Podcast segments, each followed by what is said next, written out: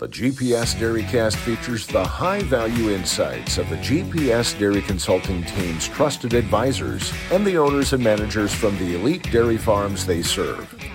These conversations deliver on the GPS Dairy Consulting promise to inspire change and grow leaders. Hello and welcome to the GPS Dairy Cast. I'm Peggy Coffeen from the Uplevel Dairy Podcast, serving as your host. And on this GPS Dairy Cast, you are going to gain real insights on how to use data to make strategic decisions for your dairy farming business. And here to tell us about it, our GPS dairy consultant, Trent Dado, accompanied by Ryne Braun from EverAg. Enjoy listening to this GPS Dairy Cast.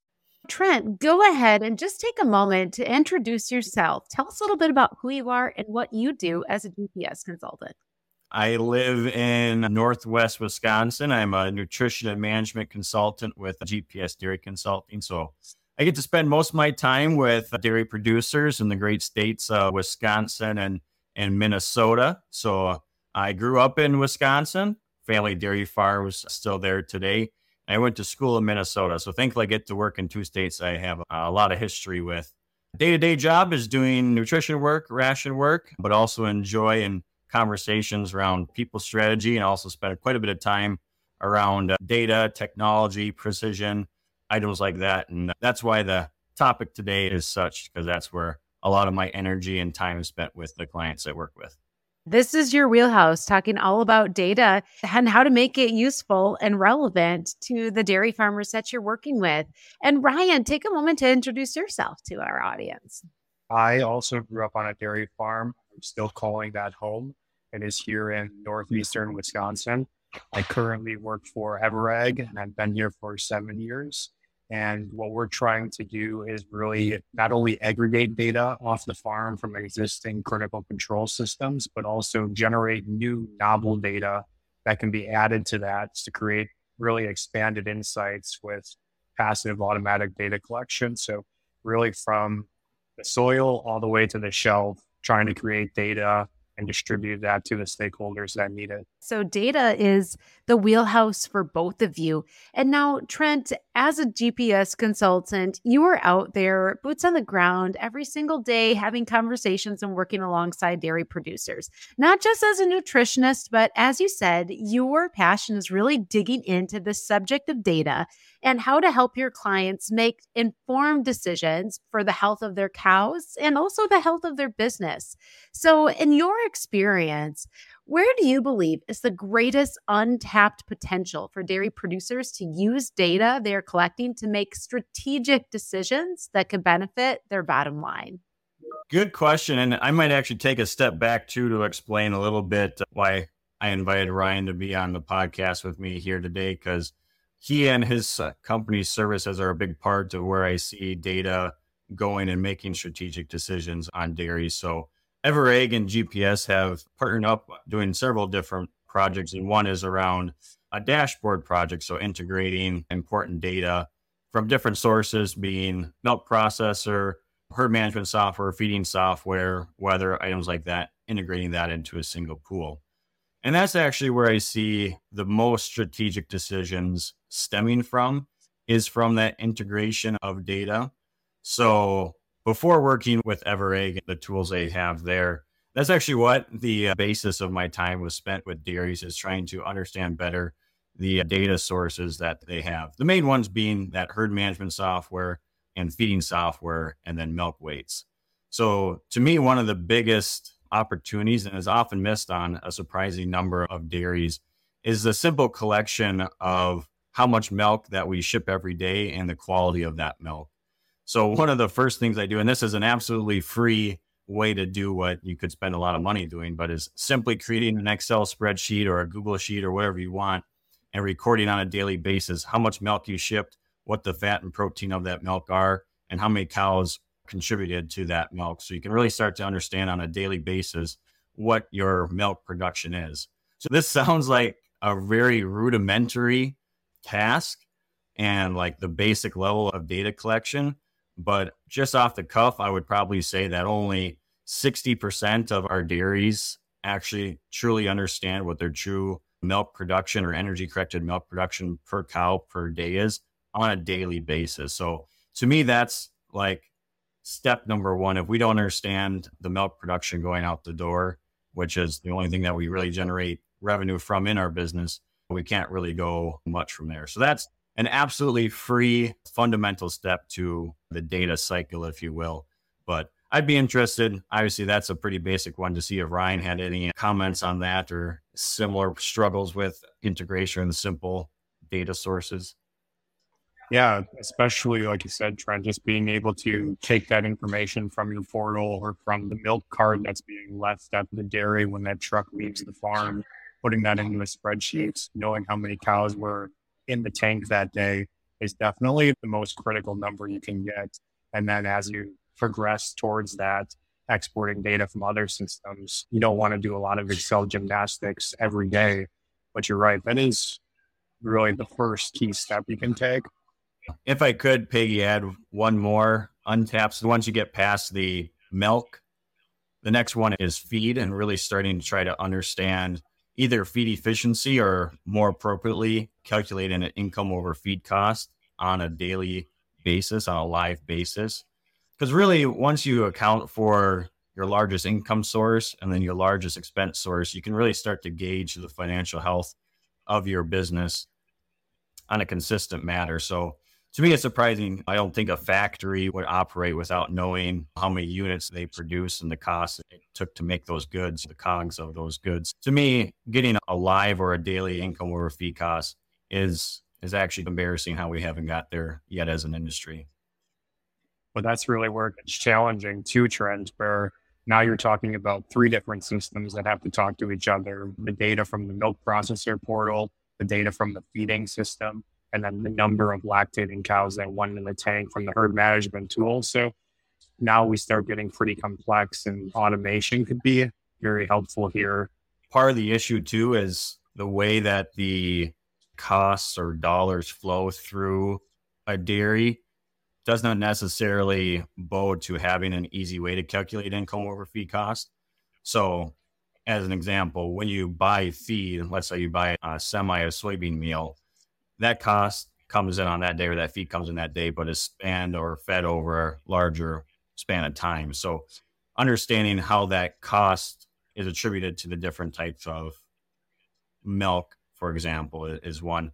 The other one, especially for larger dairies that are shipping milk around the clock, is understanding how much milk was actually produced that day. Because when you have six, seven loads of milk leaving the dairy, it might not be that milk that were was produced on this day was shipped or received by the processor on the same day. I understand the intricacies might make the bold statement around the embarrassment of not having a live income or feed cost, but uh, still, I think that one's a pretty big untapped potential. Trent, what I'm hearing from you is that one of the greatest opportunities is to get the basics down first and to really understand, as you said, and get a, a good hold on those two key elements the biggest income generator and the biggest cost sector of the dairy. So, milk produced and then also that feed piece, income over feed costs on a daily basis. But as Ryne alluded to here, there are some complexities that get added into being able to take that information and integrate it with what else is out there. And Ryne, I want to turn over to you for a moment because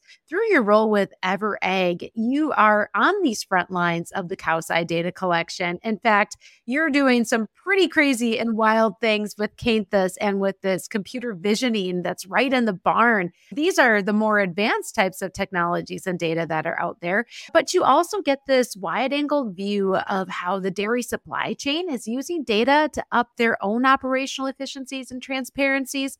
So, give us a bit of the inside scoop here. What are you seeing with processors, suppliers, and distributors, and how they're using data throughout the supply chain and bringing that back to the farm level?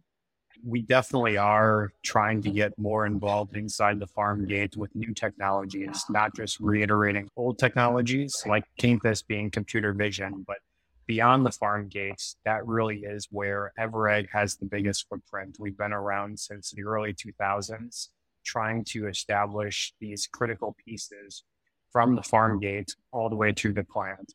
So this data is collecting the information from the bulk tanks, how much milk was shipped, taking the samples, getting those directly sent to the laboratory. and then providing those results back to the farmer as fast as possible. As Trent was saying, for the, the feed efficiency, to even make that near real time, you have to get that data back from the plant for raw milk, the pounds, for the energy corrected, the components. So the faster EverAg can facilitate that data transfer from the laboratory back to the producers with our producer portal is really important. And then once we start analyzing that data, you know, like Trent said, trying to make sure we can either smooth out the number of milk loads that were shipped or understanding how much was produced in 24 hours, that's when we can start layering on top the, the feed costs and all of those different aspects of what it took to create that milk. Trent, what would you add to that from what you see?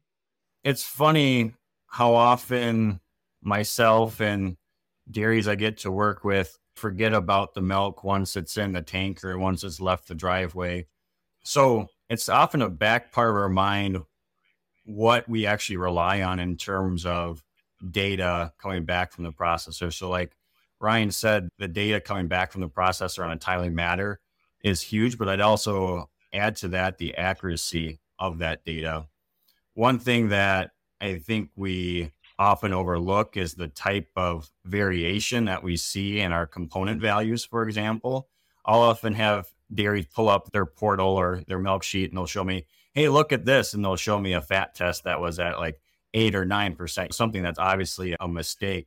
And they're doing it as a joke. But when we start thinking about the dollars that are placed, so that's a, a tanker load of milk, and the fat is twice as high when you get paid $2 per pound of fat. We're talking that processor, or if it's the vice versa, if you have a low fat test, the types of dollars that are being missed on is just this huge when you talk about any number of cows. So I think we're actually having a pretty big misunderstanding and missed opportunity in terms of understanding that data accuracy once that milk has left the farm. And that actually goes on down the supply chain. Everybody needs to have accurate data to make sure everyone's being paid for the product appropriately. I see it very variable. Some processors and some data is very accurate and close to what the farm should be producing, some are all over the boards. Interesting thing I've been seeing in the field.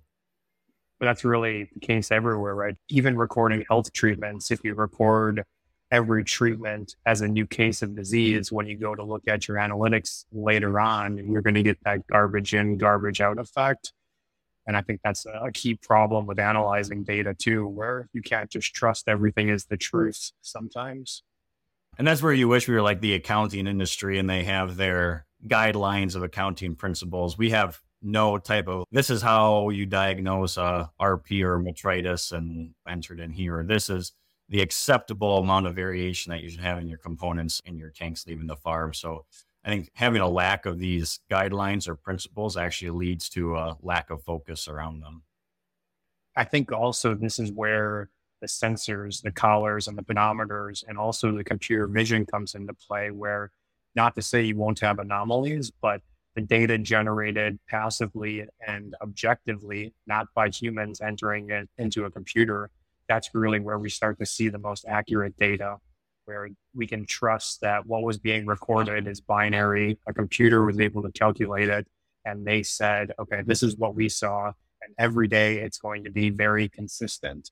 Whereas a human, they might diagnose a ketosis one day on a cow and the next day miss something. So just a lot more foolproof uh, on data generation and collection. Could you explain that? I think using Cainthus as an example of like low feed bunks or something and comparing Cainthus observation of a low feed bunk versus a human and what the differences might be in terms of the accuracy of the data. Yeah, using the visual sensors, the camera, we're able to connect that to a computer, train the algorithms that are looking at those feed bunks every day, and then looking at when a feed delivery occurred, looking at the percentage of feed that is now in front of those cows, and then watching the cows and the humans interact with it and seeing how that feed quantity changes throughout the day.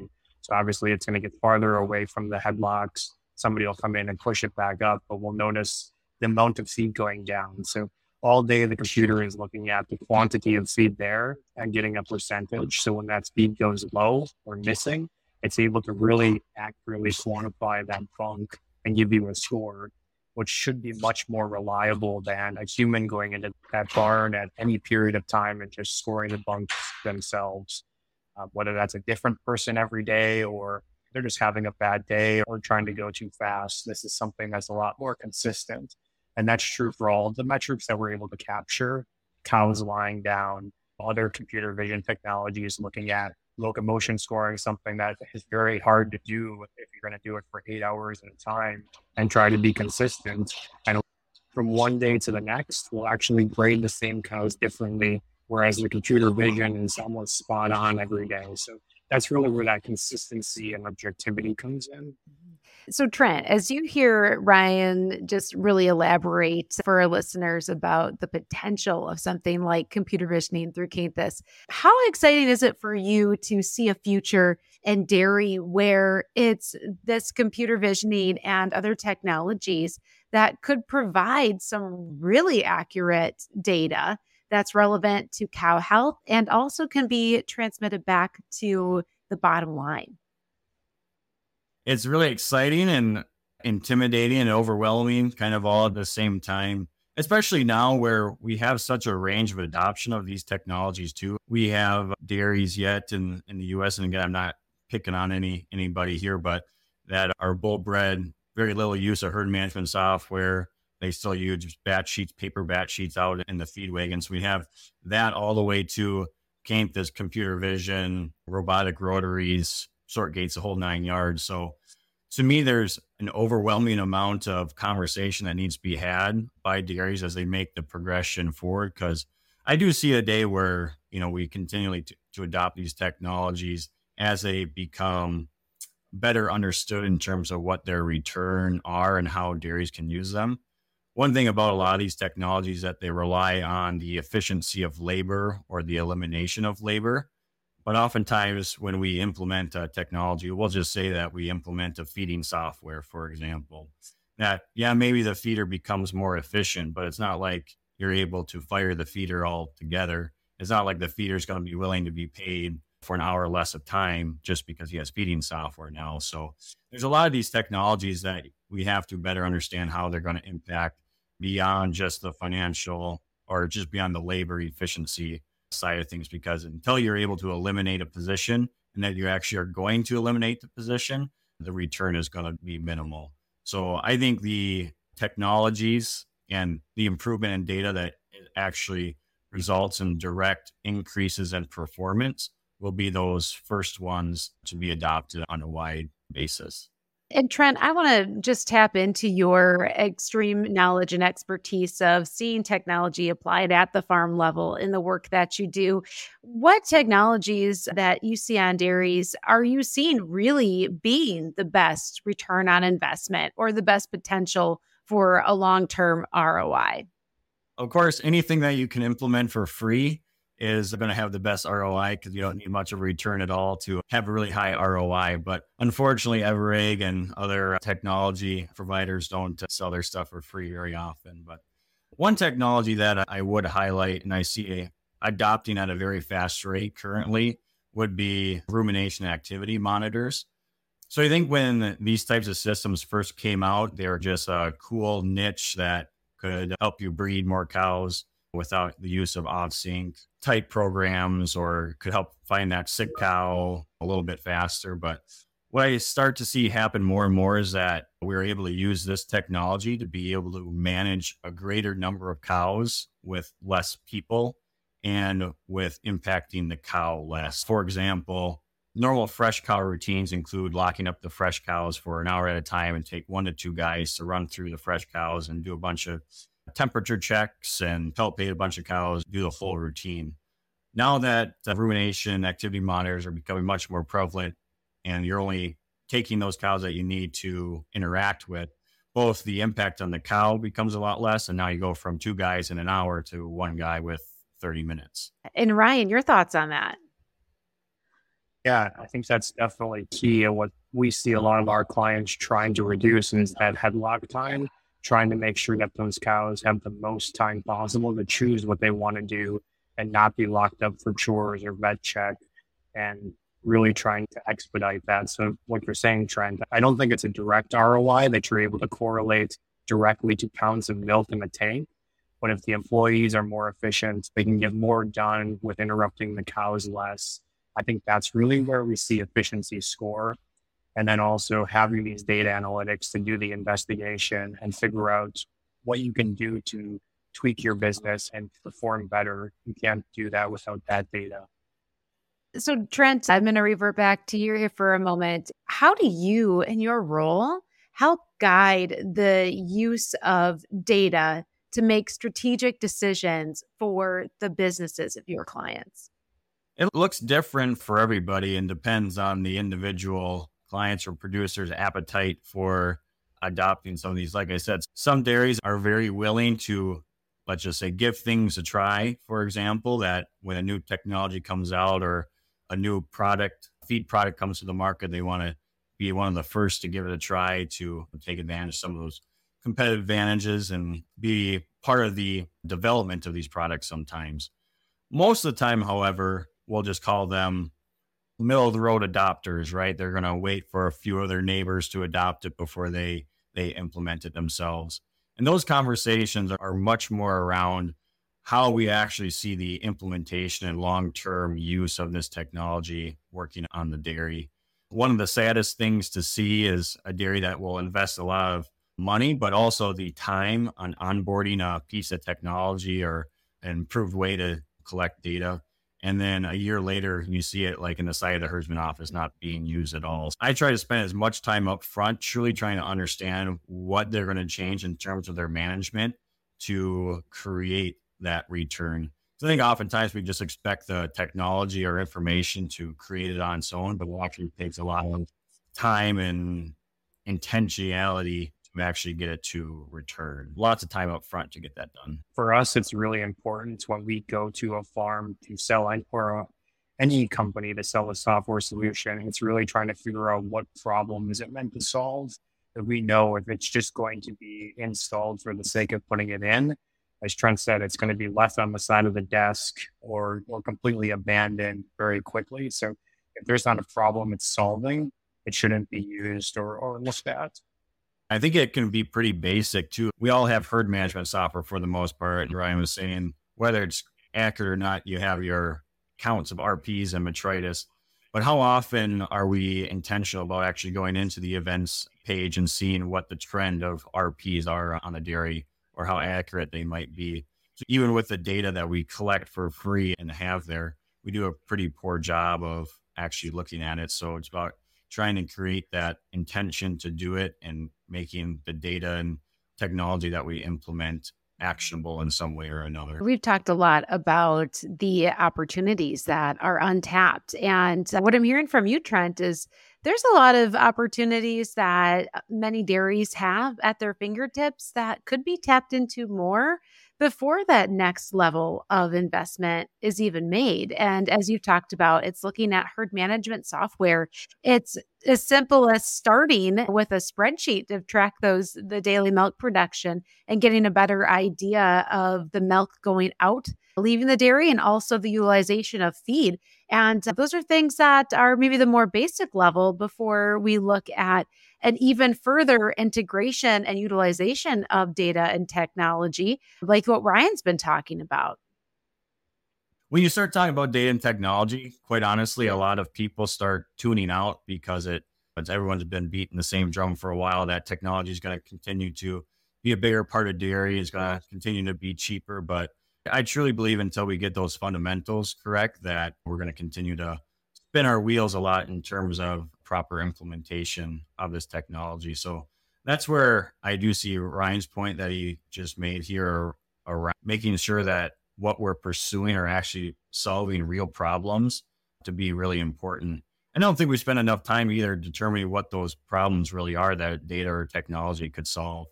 To me, I think a fun exercise is always what are the worst jobs to do on a dairy or what are the most dangerous jobs to do on a dairy?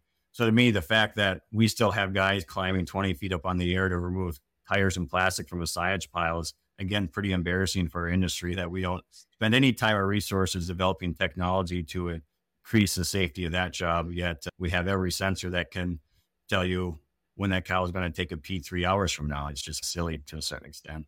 I think you bring up some good points, Trent, of uh, really asking those questions to better understand where the problems lie. And that's the same thing you talked about, Ryne, too, before investing in technologies and before having more data at your fingertips. So, Ryne, in, in your experience, what do you believe are the lowest hanging fruits the problems that the technologies that you talk with dairy producers about, what are the problems that are the most solvable and most common through what you offer? So I would say, I mean, it's really variable, but I would say what we try to do is get people to look at year over year or period over period comparisons and see what has the biggest deviation over that time frame. So if you're looking at your farm and pregnancy rate went down 5% year over year, and somatic cell is up 61% year over year, and everything else is flat. I think you have a pretty good idea of what two things you should focus on in the next year to try to get back to your target performance and then look at technologies or labor protocols that can improve that. So if it is something with feed availability, maybe that's where the farmer would look at Cainthus. It's something with somatic cell, maybe it's in improving the, the labor and the bedding area. But I really think each farm has to start out with what are the metrics that are important to us, and then look at the deviations, and then figure out the levers that you can pull, whether that's an EverAg solution or that's a combined solution, or having a consultant like Trent come in and help push you in the right directions. I think that's the path that you have to go down. And Trent, what would you add to that when you really want to take a step back and look at a strategic approach to being able to identify those problems and to implement different ways to solve them, whether they're through through some of these big data and technology conversations, or even as you've brought up, getting back to the basics, speak to the strategy side when it comes to making business decisions. And this is where I think it directly correlates to you as a financial business person because everything we're doing this to make money. So until we have a good understanding of, we'll just say our financial statements, your P and Ls, your your budgets, your balance sheets, having a good understanding of those is where you need to start. And that kind of relates to Ryne's point about understanding where you're trending year over year. But once you put it on a financial basis, you can start to understand really where you need to start devoting some more resources, whether that be more labor allocation or whether you want to add some assistance to with technology. For example, let's say that our call call value is too low uh, or lower compared to our peers. That likely means that we're shipping a lot of severely sick animals, some cows that probably shouldn't be on a truck at all. They're going down the road instead of heavy fat cull cows. So this likely means that we need to implement something or have some sort of protocol to make sure that we are capturing those cows before they get that sick or before they get that injured. So that's where I see something like a activity monitor that can catch that cow sick or before she's lost 300 pounds, items like that. So I think when you start from the financial side and having a good advisor in that space can actually lend very useful when it comes to decisions around uh, where you want to spend more resources and time.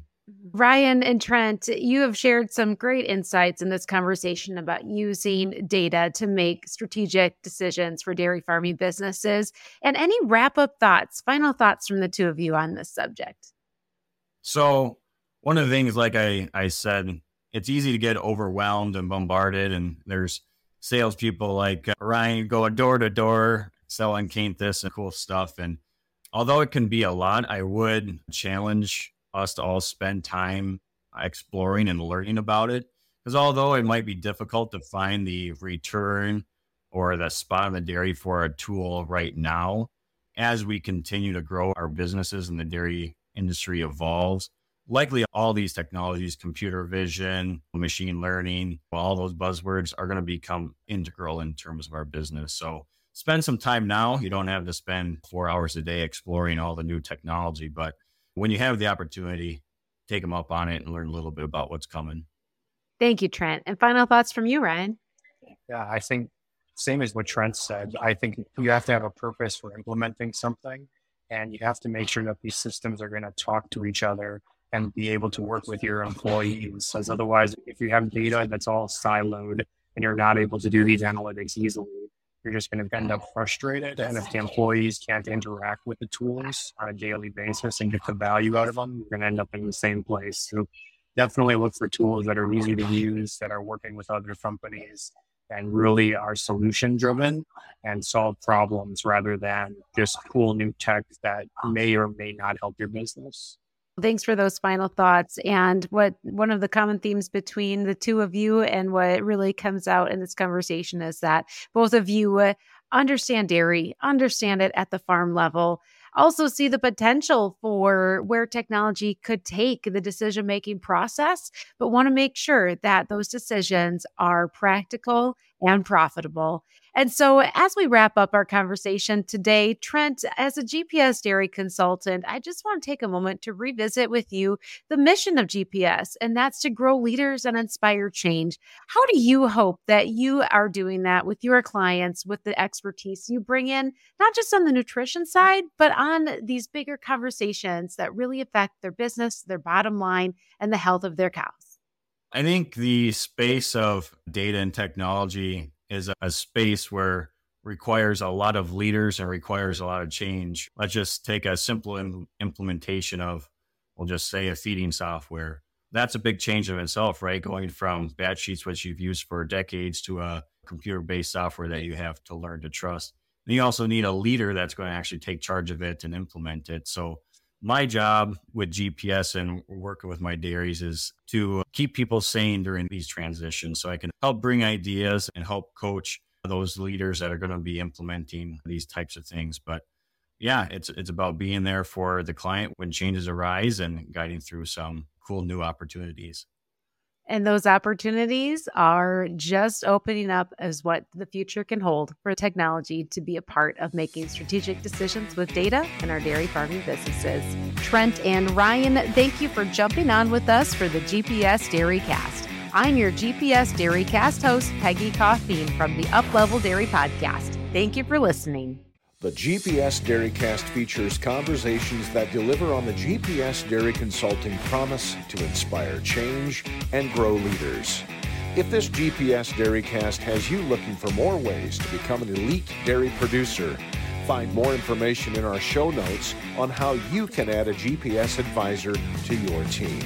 And you won't want to miss the GPS Dairy Leaders Forum, an exclusive leadership event with two days of learning and networking more than 20 world class speakers, and nine interactive breakout sessions. The 2023 Dairy Leaders Forum will be December 5th through the 7th at Mystic Lake Hotel in Prior Lake, Minnesota. Inspire, dream, learn, do, and become more. Find forum details in the show notes.